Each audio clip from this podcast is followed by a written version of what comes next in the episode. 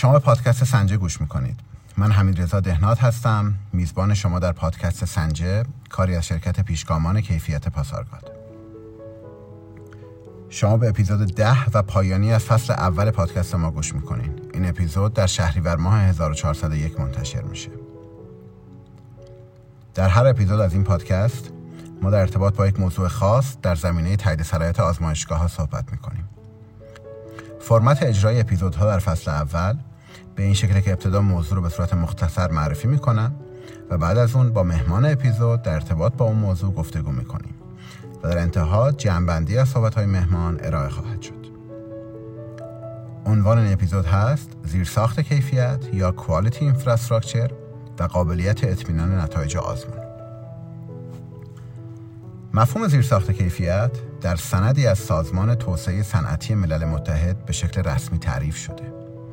در این سند که لینک اون رو در قسمت توضیحات پادکست قرار خواهیم داد زیرساخت کیفیت به عنوان سیستمی متشکل از سازمانهای دولتی و خصوصی تعریف شده که در تعامل با یکدیگر و با استفاده از مجموعی از سیاستها، چارچوبهای قانونی و مقرراتی و رویه های مورد نیاز برای پشتیبانی و ارتقای کیفیت، ایمنی، سلامت، محیط زیست برای کالاها، خدمات و فرایندها فعالیت می کنند.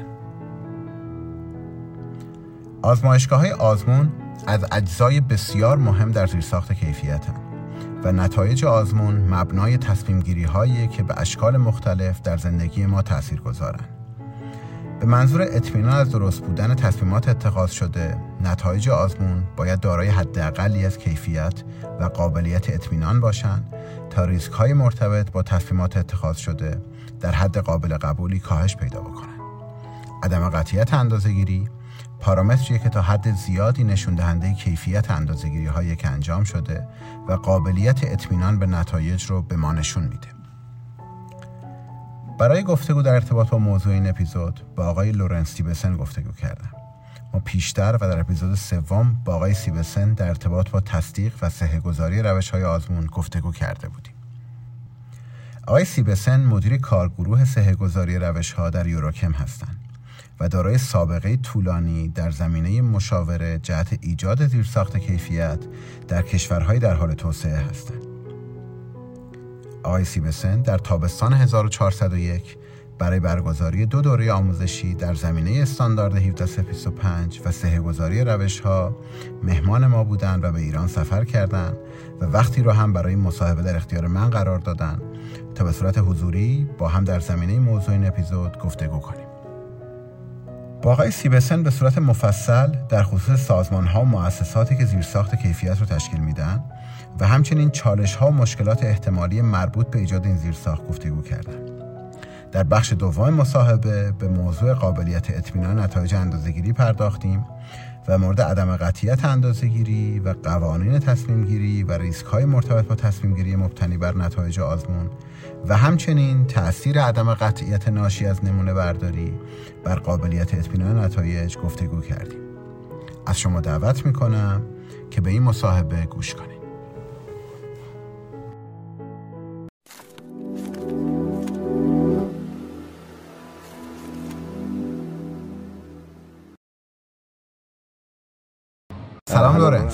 ایران خوش اومدی. امیدوارم که از زمان حضورت و تجربه این سفرت به ایران لذت برده باشی. قبل از شروع می‌تونم ازت خواهش کنم که از تجربه حضورت و دیدارت از کشور ما بگی و بعد از اون سوالاتم رو شروع خواهم کرد. واقعا باعث افتخارمه و خوشحالم که برای سومین بار اینجام.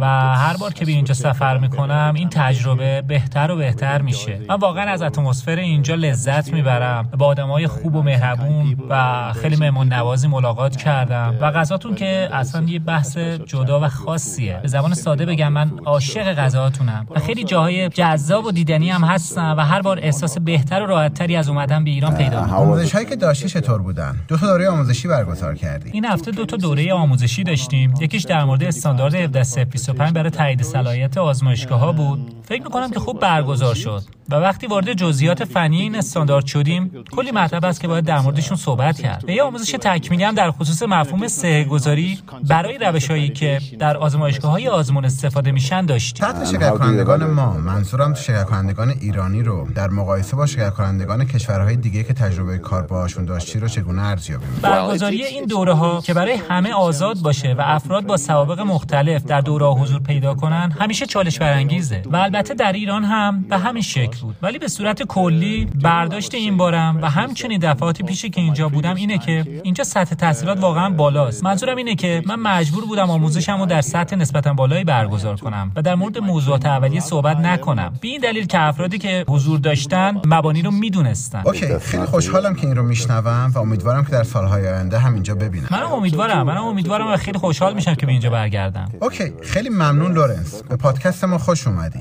همونطوری که قبلا با هم صحبت کردیم امروز قراره در مورد زیرساخت کیفیت و نقش اون در فراهم کردن نتایج آزمون قابل اطمینان صحبت کنیم با سوال اولم شروع می‌کنم به ما بگو که زیرساخت کیفیت چیه؟ چه چیزی زیرساخت کیفیت نامیده میشه؟ و چه مؤسساتی در اون حضور دارن؟ چقدر وقت داریم؟ به این دلیل که واقعا سوال مفصلیه ولی باید سعی کنم که کوتاه بهش جواب بدم ما در شروع یه مقدار در مورد آزمایشگاه ها و الزامات آزمایشگاه ها صحبت کردیم. این یه بخشی از زیرساخت کیفیته زیرساخت کیفیت اون چیزیه که در بسیاری از کشورها امری بدیهیه و بدون اینکه نیاز به برنامه داشته باشه وجود داره و یه بخشی از اون کارکرد جامعه شماست. ولی برای اینکه با جزئیات بیشتری توضیحش بدم اون چیزیه که به جامعه این اطمینان رو میده که وقتی شما به بازار میرین و کالایی رو می‌خرین این خرید برای شما ایمنه. مشکلات بهداشتی و سلامت در ارتباط با این محصولات وجود نداره. همچنین با محیط زیست سازگاره و برای اطمینان از این موارد شما ترکیبی از تولید این محصولات اندازگیری این محصولات و در پایان خرید این محصولات رو در سیستمی دارین که در اون این موارد مورد بررسی قرار گرفته کنترل میشن و این به صورت ابتدایی همون زیرساخت کیفیته که شامل تعدادی از مراجع.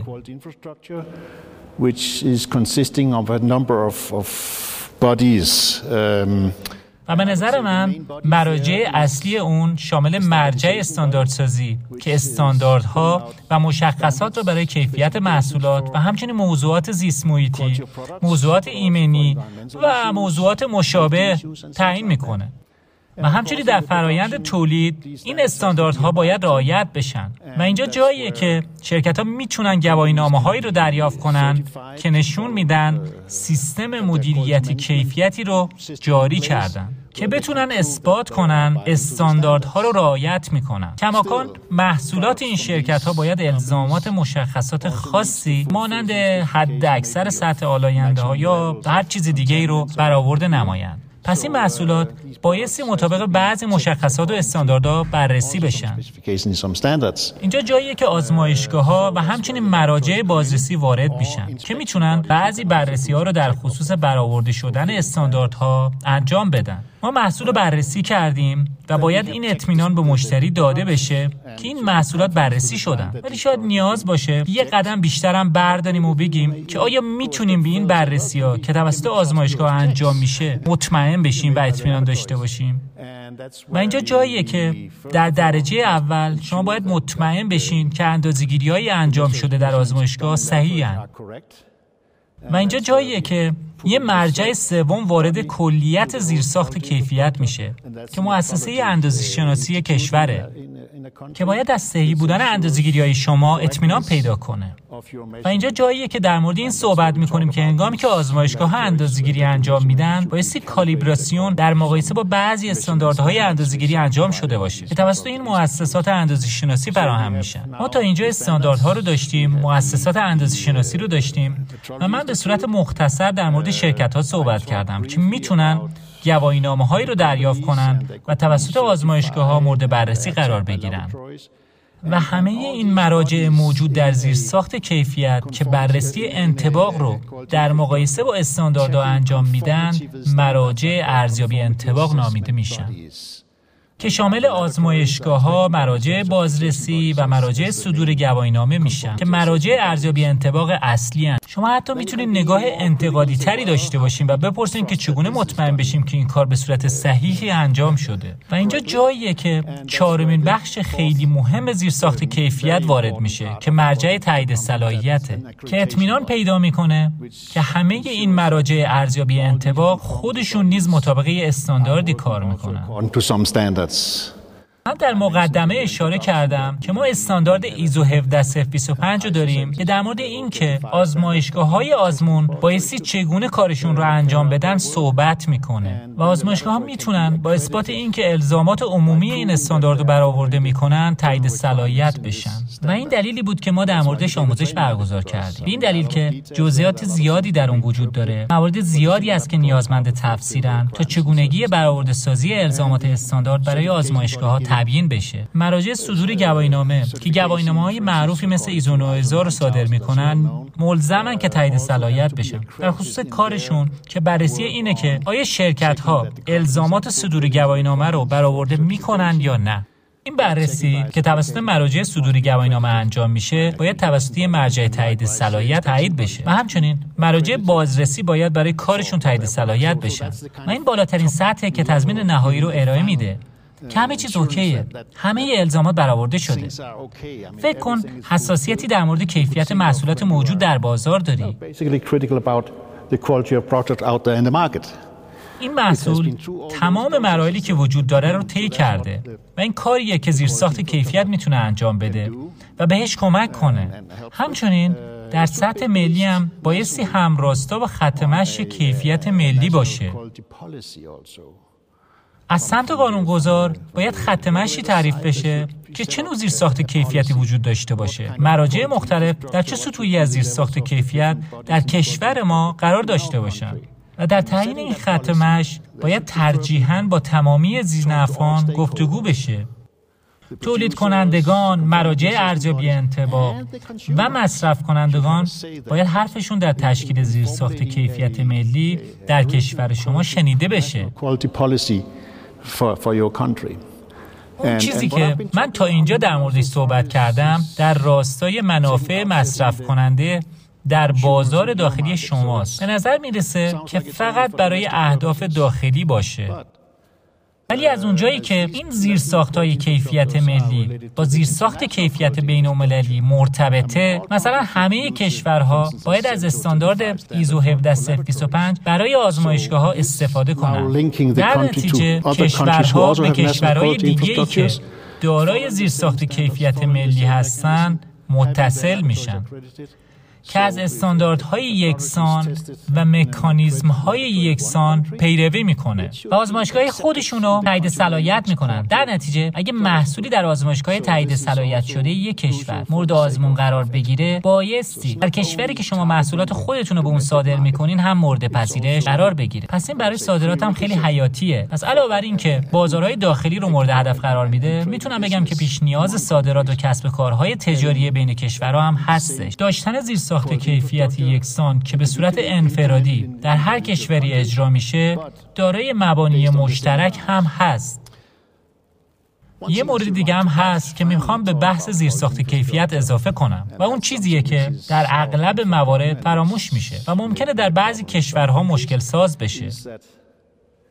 و اون اینه که شما نمی‌تونید یه زیرساخت کیفیت با عمل کرده خوب رو در یه کشوری داشته باشین مگر اینکه نوعی از فرهنگ کیفیت رو هم داشته باشین. باید یه درک اولیه در مورد اینکه کیفیت چیه وجود داشته باشه و اینکه شما چگونه کیفیت رو فراهم می‌کنید از منظر تولید کننده و اینکه چگونه از طرف مصرف کننده کیفیت رو ارزیابی می‌کنه.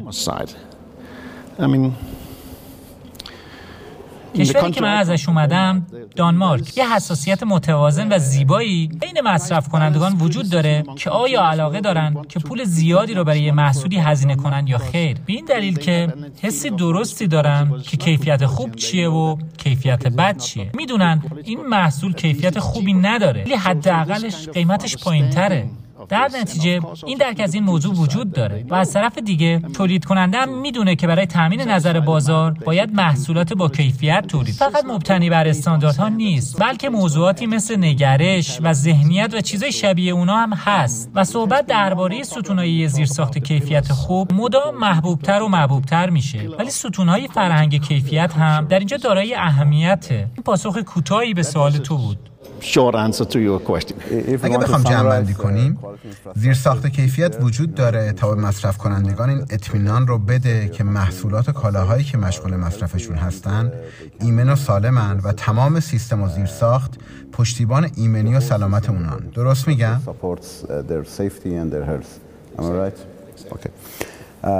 می‌دونم که در طول دوران سوابق حرفه‌ایت درگیر پروژه های زیادی در کشورهای در حال توسعه بودی تا بهشون در ایجاد زیرساخت کیفیت کمک کنی. می‌تونم سوال کنم که از نظر تو چالش های اصلی و مشکلاتی که ممکنه کشورهای در حال توسعه در ایجاد این زیرساخت کیفیت باشون مواجه بشن شامل چه مواردی هستند؟ همونطوری که گفتی من در کشورهای مختلفی در نقاط مختلف دنیا کار کردم. و البته که شرایط از یک کشور به کشور دیگه متفاوته. ولی فکر می‌کنم بتونم موضوعات مشترکی که در اونا وجود داره رو فرست کنم. یه موضوع همونیه که در بحث قبلی بهش اشاره کردم. بحث خط کیفیت ملی. و چیزی دیگه که اینجا اهمیت داره اینه که وقتی ما در مورد زیرساخت کیفیت صحبت می‌کنیم پیروی کردن از استاندارد در اصل داوطلبانه است.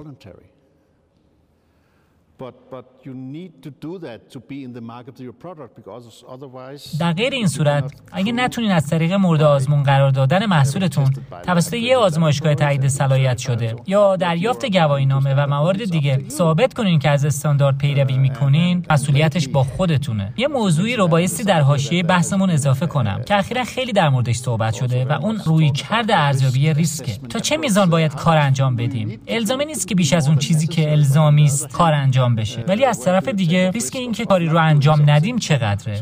و این کمابیش مکانیزمیه که بر مبنای داوطلبانه برای پیروی از عناصر موجود در زیرساخت کیفیت وجود داره. برگردیم به بحث کشورهای در حال توسعه. در بسیاری از این کشورها جزئیات بیش از حدی رو تو مقررات گنجوندن. Too many details to the regulatory area. اونا کلی قوانین در مورد جزئیات در مورد تولید و محصولات و موارد مشابه تصویب کردن. به جای اینکه این موارد رو به حوزه داوطلبانه استانداردها و زیرساخت کیفیت واگذار کنند. این چالشیه در برخی از این کشورهای در حال توسعه. که فکر می‌کنن قدرت خودشون رو در کنترل اون چیزی که در کشور میگذره از دست میدن. من در پروژه های درگیر بودم که مباحثی رو در سطح دولت ها داشتیم که چه کار باید بکنن تا کنترل خودشون رو از همه اون چیزی که در کشور میگذره از دست ندن و نگذارن اونا به حالت داوطلبانه در بیان. ببخشید که حرفتو قطع می‌کنم. منظورت اینه که به جای اینکه برای همه جزئیات قانون گذاری کنیم اجازه بدیم که بازار در مورد اینکه چه چیزی خوبه و چه چیزی بده تصمیم بگیره؟ دقیقا دقیقا. نمیگم که اصلا نباید مقرراتی وجود داشته باشه. باید یه توازن مناسبی بین بخش داوطلبانه و بخش الزامی وجود داشته باشه. به این دلیل که وقتی به موضوعات اساسی مانند سلامت، ایمنی و موضوعات زیست محیطی می‌رسیم، قطعا کشور باید دارای قوانین و مقرراتی باشه که جاری بشن. ولی وقتی به مکانیزم روزمره جامعه در تولید و مصرف می‌رسیم، باید به حوزه داوطلبانه واگذار بشه.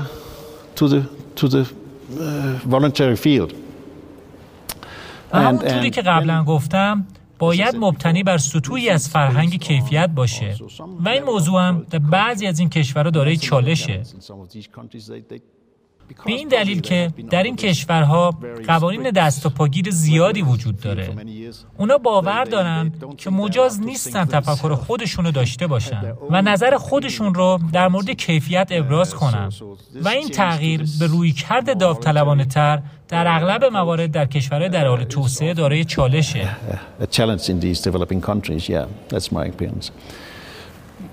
در بعضی از کشورهای در اقلیت و کوچکتر اونا باید کم کم عناصر مختلف یه زیرساخت کیفیت رو ایجاد کنن.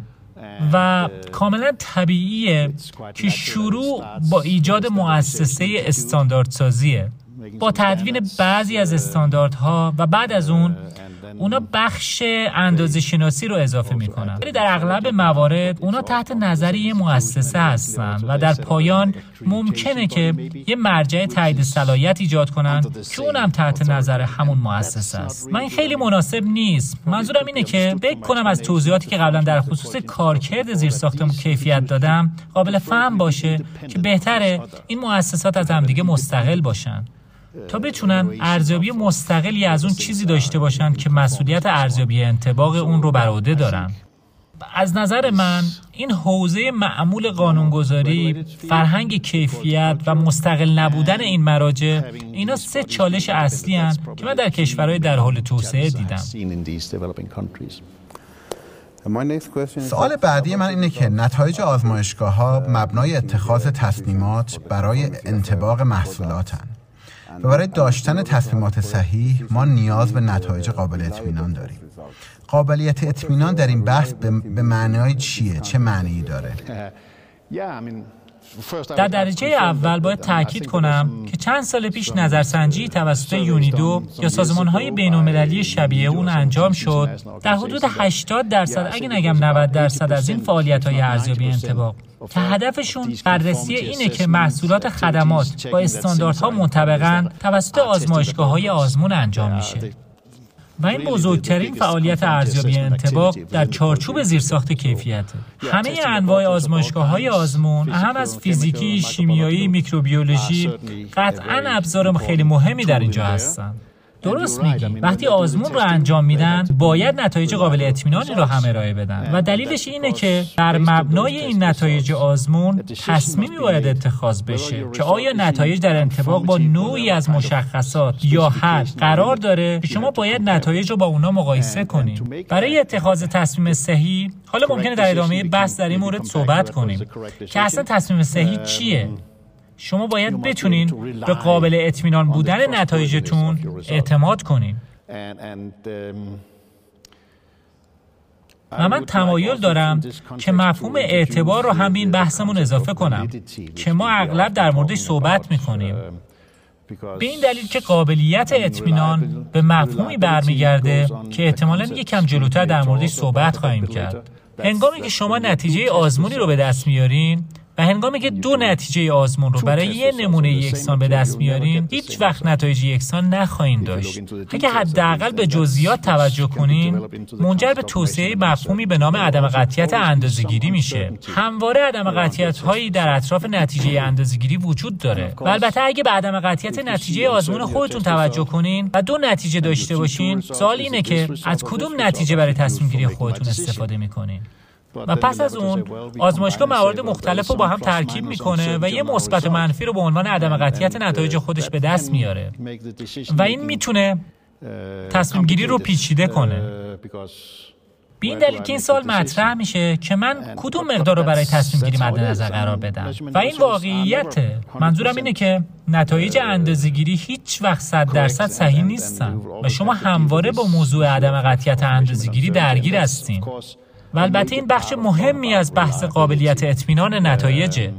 و این موضوع هم مهمه که شما بتونین اطمینان کنین که آزمایشگاه به نحو احسن کار خودشو داره انجام میده تا نتایج رو ارسال کنه. من قبلا هم به این موضوع اشاره کردم و آموزشی هم در زمینه سهگذاری روش ها داشتیم. آزمایشگاه باید اطمینان پیدا کنن که روشی که برای انجام آزمون استفاده می‌کنن بهترین روش برای هدف مورد نظره و مفصل در مورد مناسب بودن برای هدف در این مورد حرف زدیم و آزمایشگاه باید بتونه ثابت کنه که نه تنها از بهترین روش استفاده کرده بلکه عملکرد این روش رو در طول زمان بررسی کرده. ما نتایجمون رو با سایر آزمایشگاه مقایسه کردیم. کردیم و اونا کارهای زیادی انجام میدن تا ثابت کنن که لطفا به نتایج من اعتماد کنیم. اونا قابل اطمینانن و اعتبار وجود داره. و اینجا دقیقا جاییه که مرجع تایید صلاحیت وارد میشه تا اطمینان پیدا کنه که آزمایشگاه این فعالیت ها رو انجام دادن تا نتایج معتبر و قابل اطمینان تولید کنن. اگر بخوام جمع داشته باشم عدم قطعیت اندازهگیری پارامتر مهمیه که نشون دهنده حد اکثر اختلاف ممکن بین نتیجه آزمایشگاه با اون چیزیه که مقدار واقعی خونده میشه آیا می‌تونیم بگیم که این عدم قطعیت اندازهگیری پارامتریه که نشون دهنده میزان قابل اطمینان بودن نتیجه ما توی آزمایشگاهه؟ بله من قبلا گفتم که این معلفه اصلی قابلیت اطمینانه. ولی این رو هم اضافه کنم. هنگامی که شما نتیجه رو از یه روش دیگه به دست میارین که داره عدم قطعیت کوچیکیه. ولی این احتمال وجود داره. دقیقا اون چیزی که مد نظر شما بوده رو اندازه‌گیری نکرده باشه. but really it didn't measure exactly what you wanted to measure. پس شما باید مطمئن بشین که آزمایشگاه رویکرد صحیحی رو در انجام آزمون هر نوع ماده‌ای به کار گرفته. البته بخشی از قابلیت اطمینانه و چالش های زیادی در این خصوص وجود داره. به نظر من نباید فقط در قالب عدم قطعیت اندازه‌گیری توضیحش داد. در ویرایش 2017 استاندارد ایزو 17325 به این موضوع اشاره شده که هنگام اعلام انتباق با یک مشخصات یا استاندارد شما بایست یک قانون تصمیم گیری رو به کار بگیرین. ام از اینکه این قانون در مقررات و استاندارد وجود داشته باشه یا در قالب توافقنامه بین آزمایشگاه و مشتری تعیین بشه. در درجه اول علاقه مندم بدونم که آیا مثال هایی از این انواع قوانین تصمیم گیری که در مقررات یا استانداردها موجود هست رو می‌تونی برای ما بگی؟ و مورد دوم اینه که لطفا نظرت رو در مورد ملاحظات اصلی که در تعیین این قوانین تصمیم گیری بایستی مد نظر قرار بگیرن در صورتی که در قوانین و استانداردها وجود نداشته باشند به ما بگی. اجازه بده اول جواب سوال دوم تو بدم. تا تشریح کنم که ما از قانون تصمیم گیری چی می‌فهمیم؟ و این تا حد زیادی به همون موضوعی که راجع بهش حرف زدیم وابسته است که ایجاد زیرساخت کیفیت تا حد زیادی مربوط به ارزیابی انتباقه. تطابق با حدود مشخص یا مشخصات یا هر چیز دیگه ای و این تمام هدف انجام آزمونه. تا ببینیم که آیا یه محصول الزامات و مشخصات مورد نظر رو برآورده می‌کنه یا نه. و بعد از اون موضوعی که راجبش حرف زدیم وارد بحث میشه و اون عدم قطعیت اندازه‌گیریه. به این دلیل که اگر عدم قطعیت اندازه‌گیری وجود نداشته باشه و همه چیز 100 درصد صحیح باشه کار خیلی ساده ایه تا ببینیم که آیا یه محصول بالاتر یا پایینتر از یه حد مشخص قرار داره یا نه. این حد می‌تونه حد اکثر قابل قبول باشه که مثلا برای بعضی از مواد آلاینده مجازه. ولی عدم قطعیت اندازه‌گیری وجود داره. این معنی که ما فقط می‌تونیم نتایج رو به همراه نوعی از محدوده در اطرافش داشته باشیم. یه نوع مثبت و منفی. و اینجا یه مقدار پیچیده میشه. به این دلیل که اگه نتیجه پایینتر از حد باشه و با در نظر گرفتن عدم قطعیت و محدوده مثبت و منفی اون یه بخشی از نتیجه ممکنه بالاتر از حد باشه. و در این شرایط تصمیم ما باید چی باشه؟ و اینجا ما نیاز به قانون تصمیم گیری داریم. در این موقعیت ها باید چه تصمیمی بگیریم؟ این همچنین با ریسک هم مرتبطه. انگامی که شما عدم قطعیت اندازه‌گیری رو به دست میارین نتیجه قرار نیست در مرکز این محدوده باشه یه نوع مثبت و منفیه و در عمل نتیجه ممکنه در قسمت بالایی این محدوده یا قسمت پایین این محدوده باشه. و اگه شما مشاهده کنین که نتیجه پایینتر از حده ولی بخشی از عدم قطعیت باعث احتمال قرار گرفتن اون در بالای حد میشه این ریسک وجود داره که شما تصمیم اشتباهی بگیرین با فرض اینکه نتیجه پایینتر از حد قرار داره. ممکنه پایینتر نباشه و اینجا شما باید در نظر بگیرین که چه نوع ریسکی رو تمایل داریم بپذیرین و بر مبنای آن قانون تصمیم گیری خودتون رو ایجاد کنید تعیین یه قانون تصمیم گیری منظورم هر نوع تصمیم گیریه که نیازمند اینه که آزمون رو انجام بدین و بدونین چه چیزی مورد آزمون قرار گرفته. عدم قطعیت اندازه‌گیری اون آزمون رو بدونین. و بدونین با چه نوع حدی مقایسش کنین. و بعد از اون باید قانون تصمیم گیری خودتون رو بدونین تا تصمیم صحیح بگیرین به خصوص در مواردی که به حدود نزدیکین. حالا برگردیم به سوال اولت در طول زمان متاسفانه در مورد این موضوع خیلی فکر نشده. آدما فقط گفتن که اگه نتیجه پایین تر از حد باشه خوبه. ولی آگاهی از این موضوع عدم قطیت عمومی تر شده و افراد این درک رو پیدا کردن که باید در تصمیم گیری های خودشون حواسشون جمع و جورتر باشه و کم کم این قوانین مربوط به تصمیم گیری وارد مقررات شدن. همونطوری که گفتم ما بخش داوطلبانه داریم استانداردها رو داریم و سایر موارد ولی موضوعات زیادی هم هست که براشون مقررات وجود داره. مثلا در بخش غذا. برای اطمینان از سلامت جامعه شما مقرراتی رو تعریف می‌کنین و بعضی از اونا امروز شامل قوانین تصمیم گیریه نمی‌تونم به همه اونا اشاره کنم ولی اخیرا با یک مورد برخورد کردم که در مورد باقی مونده سموم توی سبزیجات صحبت می‌کنه. حداقل در مقررات اروپایی مواردی هست که به اونا اشاره کنم. مقرراتی هست که میگه هنگامی که شما آزمون رو انجام دادین فقط وقتی نتیجه شما به همراه عدم قطعیت اندازه‌گیری اطراف اون بالاتر از حد باشه شما میزان زیادی از سموم در نمونه دارید این از منظر تولید کنندگان یه نوع قانون تصمیم گیری سخاوتمندانه است. به این دلیل که شما به اندازه عدم قطعیت مجاز به تجاوز از حد هستید این نوعی از تعیین این قوانینه. و نوع دیگه این هستش که با دقتتر و محتاطتر باشیم که بگیم شما فقط وقتی نتیجه ای رو میپذیرین که نتیجه به همراه عدم قطعیت پایین تر از حد باشه. این در واقع الان مثالی هستش که به ذهن من رسید. منظورت اینه که ما فقط در نواحی با حساسیت بالایی نوع از قوانین تصمیم گیری توصیه شده توسط مقررات رو داریم؟ در غیر این صورت باید توافقی بین آزمایشگاه و مشتری با در نظر گرفتن ریسک تولید کننده و مصرف کننده وجود داشته باشه؟ خیلی وابسته به ریسکی که شما می‌خواید بپذیرید. ما بعضی از حوزه ها رو داریم.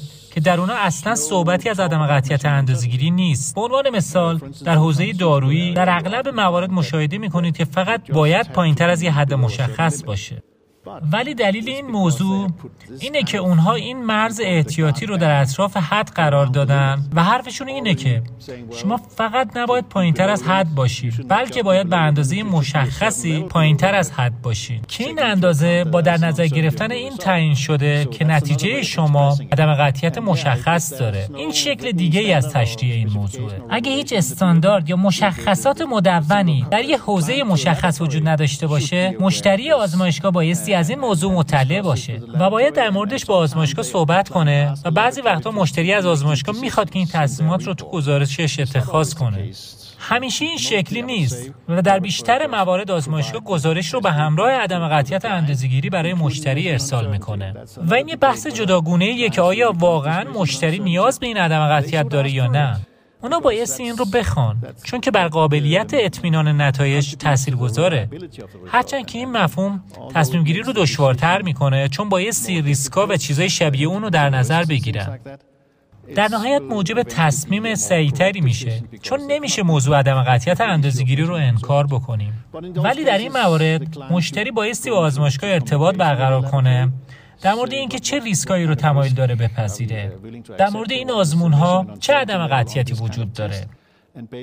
و بر اساس این تا چه میزان؟ مثلا نتایج با در نظر گرفتن عدم قطعیت اندازه‌گیری بایستی پایینتر از حد باشن. وقتی در مورد این توافق بشه این کار می‌تونه توسط آزمایشگاه هم انجام بشه. هرچند که اساسا این مشتریه که قرار تصمیم بگیره.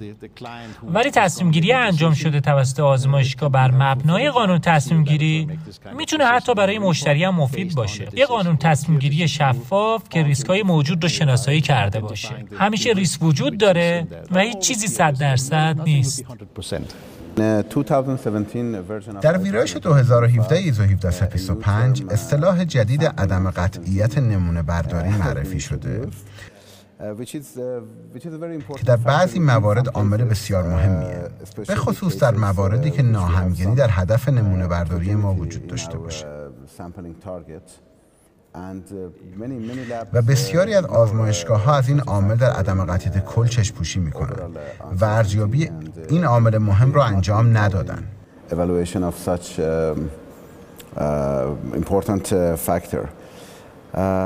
این موضوع چگونه باید مدیریت بشه و چه توصیه هایی برای آزمایشگاه برای در نظر گرفتن عدم قطعیت نمونه برداری داریم؟ می‌دونم که خیلی پیچیده است و یک جواب ثابت برای انواع مختلف آزمایشگاه وجود نداره. ولی ممنون میشم که نظراتت رو بدونم. من باید دوباره تلاش کنم. که یه جواب مختصر به یه سوال بزرگ بدم. تو درست میگی. از زمان انتشار ویرایش 2017 استاندارد ایزو 17025 که الزامات آزمایشگاه های آزمون رو مشخص کرده بحث اساسی در مورد این موضوع وجود داشته. به دلیل معرفی این مفهوم عدم قطعیتی که از بخش نمونه برداری آزمون ناشی میشه. و تا حدی به صورت آمدانه ای برای سالهای طولانی به این موضوع توجه نشده بود. چون چیزی که تا امروز در مورد عدم قطعیت بحث شده نوسانات نتایج روش های آزمون درون آزمایشگاه بوده و این در اون مقدار مثبت و منفی. در نتیجه نهایی شما که عدم قطعیت اندازه‌گیری نامیده میشه سهم داره.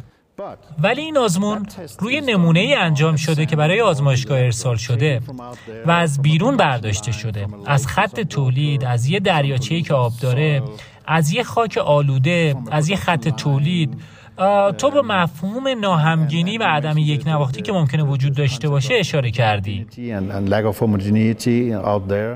آیا میشه مطمئن بود که نمونه یا نمونه های کمی که برداشته شده در واقع نماینده تمام اون تولید تمام اون دریاچه یا هر چیزی که ازش نمونه برمیداریم باشه؟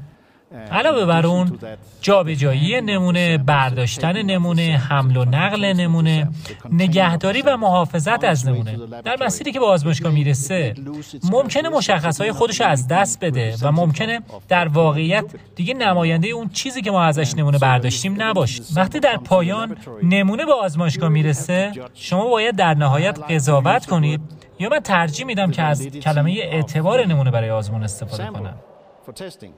ما در مورد اعتبار نتایج آزمون برای تصمیم گیری صحبت کردیم. اینجا من یک قدم به عقب میام و در مورد اعتبار نمونه ها برای انجام آزمون روی اون نمونه ها صحبت می‌کنم. چون اگه قراره اون نمونه ها در واقع دیگه نماینده اون ماده اولیه نباشن این هدر دادن زمان و منابع است. که اونها رو مورد آزمون قرار بدیم. به این دلیل که شما نمی‌تونید در هر صورتی به نتایج اطمینان داشته باشین.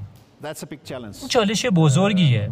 به این دلیل که عدم قطعیت اندازگیری بر اساس مفهومش مبتنی بر اندازگیری هاست. و تا زمانی که شما نمونه ها رو در آزمایشگاه مورد آزمون قرار ندین اندازگیری انجام نشده. و چگونه می‌تونیم در مورد عدم قطعیت اندازگیری در مراحل پیش از انجام آزمون در آزمایشگاه صحبت بکنیم؟ و این یه چالشه.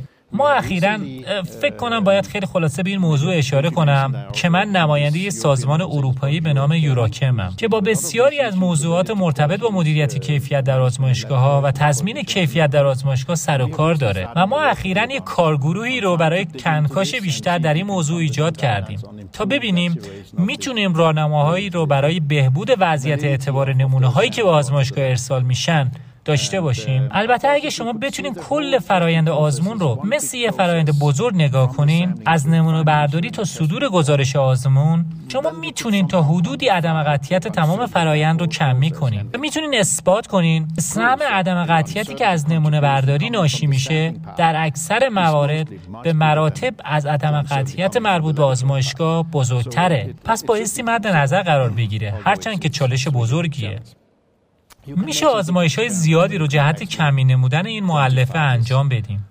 ولی در بسیاری از موقعیت هایی که نمونه برداری با آزمون انجام میشه دوست من وظیفه دشواریه و در بیشتر موارد فعالیت های نمونه برداری و فعالیت های آزمون در عمل کاملا از هم تفکیک میشن. چون یکی نمونه برداری رو انجام میده و نمونه رو با آزمایشگاه میاره و از اینجا به بعد آزمایشگاه مسئولیت داره.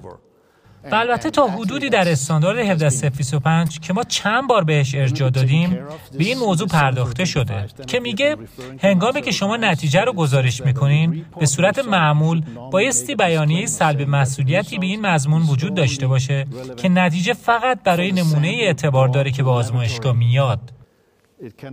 نمیشه اون رو به ماده‌ای که نمونه از اون برداشته شده نسبت داد.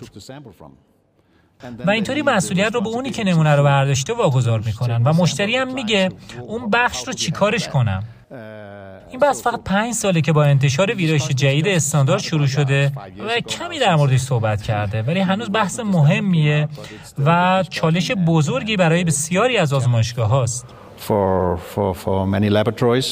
یه چیز دیگر هم بایستی اضافه کنم که این چالش برای اوناییه که نمونه برداری رو انجام میدن. و بعضی وقتا نمونه برداری توسط مشتری انجام میشه که در واقع دانشی در ارتباط با این موضوعات نداره. و به این فکر نمی کنن که چه چی چیزی ممکنه همه تصویر رو خراب کنه و منجر به این بشه که نتیجه نهایی برای تصمیم گیری قابل استفاده نباشه. در سالهای آینده های زیادی هلوش این موضوع صورت می‌گیره. ها هنوز عمومی نشده ولی تا زمانی که یه راه حل منطقی برای این پیدا کنیم این ها در جریان خواهد بود. خیلی ممنون بابت توضیحاتت سوال آخر من مجددا در مورد عدم قطعیت نمونه برداریه من یه تجربه در یه آزمایشگاه داشتم که اونا یه هدف نمونه برداری یا محصول بسیار ناهمگن داشتن و مسئولیت نمونه برداری رو هم بر عهده داشتن و هنگامی که عدم قطعیت نمونه برداری رو محاسبه کردن و باید بگم که دارای عدم قطعیت آزمون بسیار کوچیکی بودن ولی هنگامی که این دوتا رو با همدیگه ترکیب کردن عدم قطعیت کل خیلی بزرگ شد و هنگامی که اینو گزارش کردن به من گفتن که بعضی وقتها مشتری سراغ ما میاد و به ما میگه که چرا اینقدر به آزمونتون شک داریم و اونها نظرشون این بود که این دو تا عامل رو جداگانه گزارش بکنن. سهم عدم قطعیت آزمون انقدره و سهم عدم قطعیت نمونه برداری انقدره و ما قصد نداریم اونا رو با هم دیگه ترکیب کنیم. تا به مشتریمون اطمینان رو بدیم که اوضاع آزمایشگاه ما خوبه و عدم قطعیت کوچیکی داریم. چگونه چنین شرایط رو می‌تونیم مدیریت بکنیم؟ و چه توصیه هایی برای موقعیت های شبیه این داریم. خب بریم سراغ همون بحث های قبلی که داشتیم. در اصل از نظر من احمقانه است که ما چشامون رو ببندیم و بگیم هیچ عدم قطعیتی بیرون از اینجا و در نمونه برداری وجود نداره. نه وجود داره و بزرگه. و مشتری هم باید اینو درک کنه. همون جوری که گفتم چالش ها و بحث های زیادی در اون آزمایشگاه ها وجود خواهد داشت. ولی اونا باید مشتریان، شرکت های مشاور، شرکت های ساخت و ساز و هر کسی که از خدمات آزمایشگاه استفاده می‌کنه رو درگیر کنم. موضوعی است که اونا باید از اون مطلع باشن.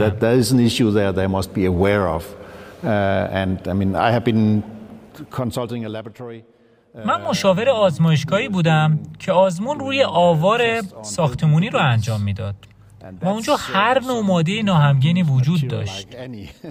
عدم قطیت هایی وجود داشت که همون جوری که صحبت کردیم به شکل مثبت و منفی وجود دارن. ولی میشه اونا رو به شکل درصد نیز بیان کرد و عدم قطیت های صد درصدی هم به همین دلیل وجود داره. منظورم اینه که ما از یه نتیجه آزمون با عدم قطیت صد درصد چه استفاده در تصمیم گیری می‌تونیم داشته باشیم؟ ولی از طرف دیگه اگه شرایط ما اینه باید این واقعیت رو بپذیریم. همینه که هست. ممکنه شما بتونین روی کرد نمونه برداری خودتون رو بهبود بدین. تا این عدم قطعیت رو کاهش بدیم ولی در بعضی از حوزه ها خیلی چالش داره. مخصوصا وقتی که شما یه ماده بسیار ناهمگن به عنوان یه ماده اولیه داشته باشین. و اگه امکانش باشه باید یه راه حل فنی براش پیدا بشه. ولی به نظر من بخش خیلی بزرگی از این مسئله آگاهی و پذیرش این موضوعه که چیزی به نام عدم قطعیت وجود داره. یه مثبت منفی اونجا وجود داره که انگامی که در مورد نمونه برداری صحبت می‌کنیم یه مثبت منفی نسبتا بزرگه. خیلی ممنون بابت وقتی که گذاشتی. مثل همیشه باعث افتخار من بود و اگه دوست داری که نظرات نهایی رو به بحثمون اضافه بکنی خوشحال میشم که اونها رو بشنوم. در غیر این صورت می‌تونیم بحثمون رو همین الان تموم کنیم. شاید بد نباشه که در مورد اون موضوعی که در شروع بحث داشتیم نکته رو اضافه کنم. در مورد حسم از کار کردن تو ایران. من اینجا افراد آزمایشگاهی زیادی رو با مهارت و تحصیلات بالا ملاقات کردم. و از ته قلبم آرزو می‌کنم که ایران راستش من خیلی در مورد وضعیت زیرساخت کیفیت که در سطح کاری آزمایشگاه جاری شده آگاهی ندارم.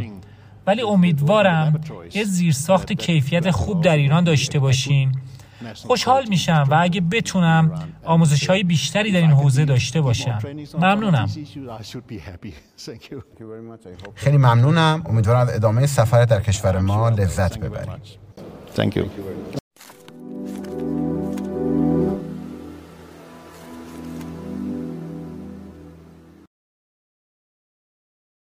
امیدوارم این مصاحبه برای شما مفید بوده باشه اگر بخوام موضوعات مطرح شده را جمعبندی بکنم به موارد زیر اشاره می‌کنم یک مؤسسات عمومی که در بالاترین سطح از زیرساخت کیفیت قرار دارند و مؤسسات دولتی عمومیان عبارتند از نهاد استانداردسازی، نهاد تایید صلاحیت و نهاد اندازه شناسی که در بیشتر کشورها نهادهای دولتی و عمومی هستند و از همدیگه هم مستقلند. مورد دوم ختمش کیفیت ملی چارچوبی که توسط دولتها و از طریق گفتگو با کلیه زینفعان شامل تولید کنندگان، مصرف کنندگان، نهادهای قانونگذار، نهادهای نظارتی و سایر سازمانهای مرتبط تعریف میشه و در نهایت در سطح بین المللی منجر به وجود یک زیرساخت کیفیت بین المللی هماهنگ میشه. نکته سوم فرهنگ کیفیت موضوع مهم دیگه که باید مورد توجه قرار بگیره که درک متقابل از مفهوم کیفیت بین تولید کنندگان و مصرف کنندگان وجود داشته باشه که منجر به ایجاد انتظارات متوازنی بین این دو طرف میشه. نکته چهارم یکی از معضلات ایجاد زیرساخت کیفیت در کشورهای در حال توسعه وجود مقررات و قوانین متعدد در جزئیات که منجر به این میشه که نگاه داوطلبانه به مقوله استاندارد کیفیت وجود نداشته باشه. نکته پنجم. در تعیین قوانین تصمیم گیری باید به بزرگی ریسک و پذیرنده ریسک تولید کننده یا مصرف کننده توجه بشه. در بعضی حوزه ها مثل اندازهگیری باقی مانده سموم در مواد غذایی قوانین تصمیم گیری توسط قانونگذار مشخص شده و به این دلیل که در تعیین حدود مجاز رویکرد محافظه کارانه اتخاذ شده ریسک های ناشی از عدم قطعیت به مصرف کننده منتقل شده. نکته پایانی عدم قطعیت ناشی از نمونه برداری کماکان چالش بزرگی برای آزمایشگاه هاست و رغم اینکه حدود پنج سال از انتشار ویرایش جدید استاندارد 1725 گذشته هنوز ابهامات زیادی در این مورد وجود داره و در بعضی موارد از این موضوع در ارزیابی عدم قطعیت کل چشم پوشی میشه. امیدوارم از گوش کردن به این اپیزود لذت برده باشین و مطالب مطرح شده برای شما مفید بوده باشه. نزدیک به 18 ماه از انتشار اپیزود اول پادکست ما گذشته و در این مدت ما موفق به انتشار ده اپیزود شدیم که در این اپیزود با شناخته شده ترین افراد در ارتباط با موضوع اون اپیزود گفتگو کردم. همونجوری که بارها و بارها در اپیزودهای قبلی اشاره کردم هدف اصلی ما از انتشار این پادکست افزایش آگاهی مخاطبینمون در راستای مسئولیت اجتماعی که برای خودمون تعریف کردیم. اگر بخوام کمی با شما درد دل کنم باید بگم که تهیه این پادکست اصلا کار آسونی نبوده. در درجه اول مشکل اول ما پیدا کردن افراد برای مصاحبه بوده. من به واسطه بیش از 20 سال فعالیت در زمینه تایید صلاحیت آزمایشگاه ها و تعاملاتی که با مراجع تایید صلاحیت بین المللی، تولید کنندگان مواد مرجع در سطح بین المللی، برگزار کنندگان پیتی و همینطور نهادهای علمی و تحقیقاتی دارم شبکه ارتباطی گسترده‌ای با چه اشخاص حقیقی و چه اشخاص حقوقی دارم ولی در خیلی از موارد نتونستم مصاحبه رو با فردی که در اولویت اول یا دوم بود انجام بدم. در اغلب موارد فردی که قصد مصاحبه باش رو داشتم می‌گفت سازمان من اجازه مصاحبه با هیچ فرد یا سازمان وابسته به ایران رو به دلیل تحریم ها به من نمیده. و این منجر به این شد که در بعضی از اپیزودها فردی که برای مصاحبه دعوت شد اولویت سوم یا چهارم ما بود. ما برای تهیه و انتشار اپیزودهای پادکستمون از ماه‌ها قبل از ضبط اپیزود برنامه ریزی داشتیم این شامل مشخص کردن موضوع اون اپیزود تهیه نسخه اول پرسش ها شناسایی دو تا سه نفر متخصص برای هر اپیزود که برای مصاحبه ما ازشون دعوت کنیم و ارسال پیشنویس پرسش ها edit پرسش ها توسط ایشون یا تغییرات عمده ای بود که بعضی وقتا توسط دوستانی که ما دعوت کردیم انجام شد و شاید اقراق نباشه که بگم. در تمام 24 ماه گذشته ای که ما استارت اولیه کارمون رو برای این پادکست زدیم شاید حتی یک روز هم نبوده که بخشی از زمان کاری ما در مجموعه شرکت صرف برنامه ریزی یا ضبط یا ترجمه یا حالا ضبط نسخه فارسی برای اپیزودها یا تهیه پرسش ها و اینها نشده باشه. یکی دیگه از فعالیت های زمانبر ترجمه و ویرایش متن گفتگوها بود که برای هر اپیزود زمان زیادی رو به اون اختصاص دادیم. باز در ادامه درد دلم باید بگم که یکی دیگه چالش هایی که ما داشتیم تهیه امکانات ضبط با کیفیت صدا بود که مستلزم حضور در استودیو یا تهیه امکانات یک استودیوی خونگی کوچک بود که در نهایت هم edit نسخه های صوتی و تصویری و انتشار اونها در شبکه های اجتماعی و اپلیکیشن های پادکست کار خیلی خیلی دشوار و زمانبری بود. یه آماری رو هم خدمت شما بد نیست بگم که نه تا اپیزود قبلی ما در مجموع بیش از هزار بار در اپلیکیشن های پادکست شنیده شده که میانگین هر اپیزود بیش از 100 بار شنیده شدن بوده. البته ما در این آمار تعداد دفعاتی که از طریقی غیر از اپلیکیشن های پادکست شنیده شدن رو نمی‌تونیم داشته باشیم. فایل های ویدیویی پادکست که در یوتیوب و آپارات بارگذاری شدن بیش از 3500 بار کلیک شدن و مشاهده خوردن طبق آماری که دو تا سایت یوتیوب و آپارات در اختیار ما قرار دادن که آمار بازدید در حدود 400 بازدید برای هر اپیزود بوده. که من فکر می‌کنم برای پادکست تخصصی مثل پادکست ما که مخاطب عام نداره آمار نسبتا خوبی باشه. بخشی از مخاطبین اپیزودهای ما را از طریق کانال ما در تلگرام یا صفحه اختصاصی پادکست ما تو وبسایت ما دنبال می‌کنن که در عمل امکان شمارش تعداد اینها نیست برای ما یا از طریق تلگرام ممکنه فوروارد بشه در گروه ها یا برای اشخاص که باز ما نمی‌تونیم این رو دقیق رهگیری بکنیم. و اینجا می‌خوام فقط تشکر بکنم از همه دوستان و عزیزانی که پادکست ما رو دنبال کردن. به شنیده شدن بیشترش کمک کردن. کامنت های خیلی امیدوار کننده ای توی Castbox توی لینکدین توی تلگرام به من دادن که قوت قلب بود برای اینکه ما این راه رو ادامه بدیم ده تا اپیزود رو منتشر بکنیم. و تشکر بکنم مجدد از تمام این دوستان و امیدوارم که محتوای تولیدی ما تونسته باشه انتظارات اونها رو برآورده بکنه. ما در اینجا فصل اول پادکستمون رو خاتمه میدیم. قصدمون اینه که یه مدتی استراحت بکنیم بریم فکر بکنیم ببینیم که برای فصل جدید کار نوعی می‌تونیم عرضه بکنیم یا نه. بررسی های لازم رو بکنیم. قالب و فرمت آیا کماکان مصاحبه محور باشه با کارشناسان بین المللی صحبت بکنیم یا بریم با افرادی که توی آزمایشگاه کار می‌کنن صحبت بکنیم تجاربشون رو اونا شیر بکنن. یه مقدار اجرا رو متنوعتر بکنیم تعداد افراد بیشتری رو دخیل بکنیم. باز خوشحال میشیم اگر پیشنهادی در زمینه اجرا هم دارین یا علاقه مشارکت بکنین توی اجرا با ما. حتما پیشنهادتون رو با ما در میون بذارین.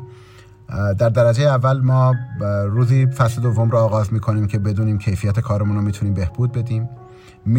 مطمئن بشیم که به شکل مستمر می‌تونیم اپیزودها رو در فصل دوم حالا با هر قالب و فرمتی که نهایتا تصمیم بگیریم می‌تونیم تولید بکنیم. در این مدت که حالا فصل دوم رو بخوایم شروع بکنیم حتما با شما ارتباطمون رو حفظ می‌کنیم. قصد داریم نظرسنجی هایی رو در خصوص کیفیت اپیزودها و همچنین قالب پیشنهادی برای فصل دوم از طریق حساب هامون در شبکه های اجتماعی انجام بدیم و حتما از شما خواهش می‌کنم که مشارکت بکنین توی نظرسنجی ها و نظراتتون و بازخورهاتون رو هم راجع فصل اول هم در مورد ادامه راه فصل دوم به ما بگین که بتونیم با کیفیت بهتری ادامه بدیم این مسیر رو. ما در زمینه تولید این نوع از محتوا راستش هیچ تجربه نداشتیم قبل از شروع این پادکست. سعی کردیم به اشکال مختلف تو این ده اپیزود تو هر اپیزود کیفیت تولید کیفیت مصاحبه های خود من. اپیزود اول خیلی به نظر خودم فاجعه بود. یه مقدار سخت بود توپاق زیاد زدم. احساس می‌کنم بعدش یه مقدار روانتر شدم. مثلا دوستان اگر نسخه اورجینال انگلیسی رو ببینن خیلی این بهبود در خود من متوجه میشن. در صورت دیکته نانوشته غلط نداشت. تجربه ما تجربه قطعا پرشکالی بوده. امیدوارم بهبود داده باشیم در ادامه و در آینده بتونیم محتواهایی به مراتب بهتری رو تولید بکنیم. شما می‌تونید همواره با ما از طریق آدرس پادکست pod cast at qualitypioneers.ir از طریق ایمیل اگه علاقه مند هستین یا حساب های ما در شبکه های اجتماعی در مورد پادکست پیشنهادات انتقادات خودتون رو در میون بذارین. ما پادکست رو از طریق کلیه اپلیکیشن های پادکست منتشر می‌کنیم مثل Castbox، Apple Podcast، Google Podcast که خب خیلی اپلیکیشن سبک و خوبیه. فایل صوتیش رو توی کانال تلگراممون بارگذاری می‌کنیم و از طریق کانال هم شما می‌تونید دسترسی داشته باشین. فایل های تصویری رو هم از طریق کانال شرکت در یوتیوب و آپارات و همچنین یک صفحه اختصاصی پادکست سنجه ما تو وبسایتمون داریم. اونجا هم نسخه ویدیویی رو بارگذاری می‌کنیم. حالا نسخه فارسیش یعنی ویدیوی فارسی در قسمت فارسی وبسایت ما. ویدیوی انگلیسی در قسمت انگلیسی بارگذاری میشه. ولی خب اپلیکیشن خیلی به ما کمک می‌کنه که ما تحلیل کاملتری داشته باشیم. کدوم اپیزود بیشتر شنیده شده؟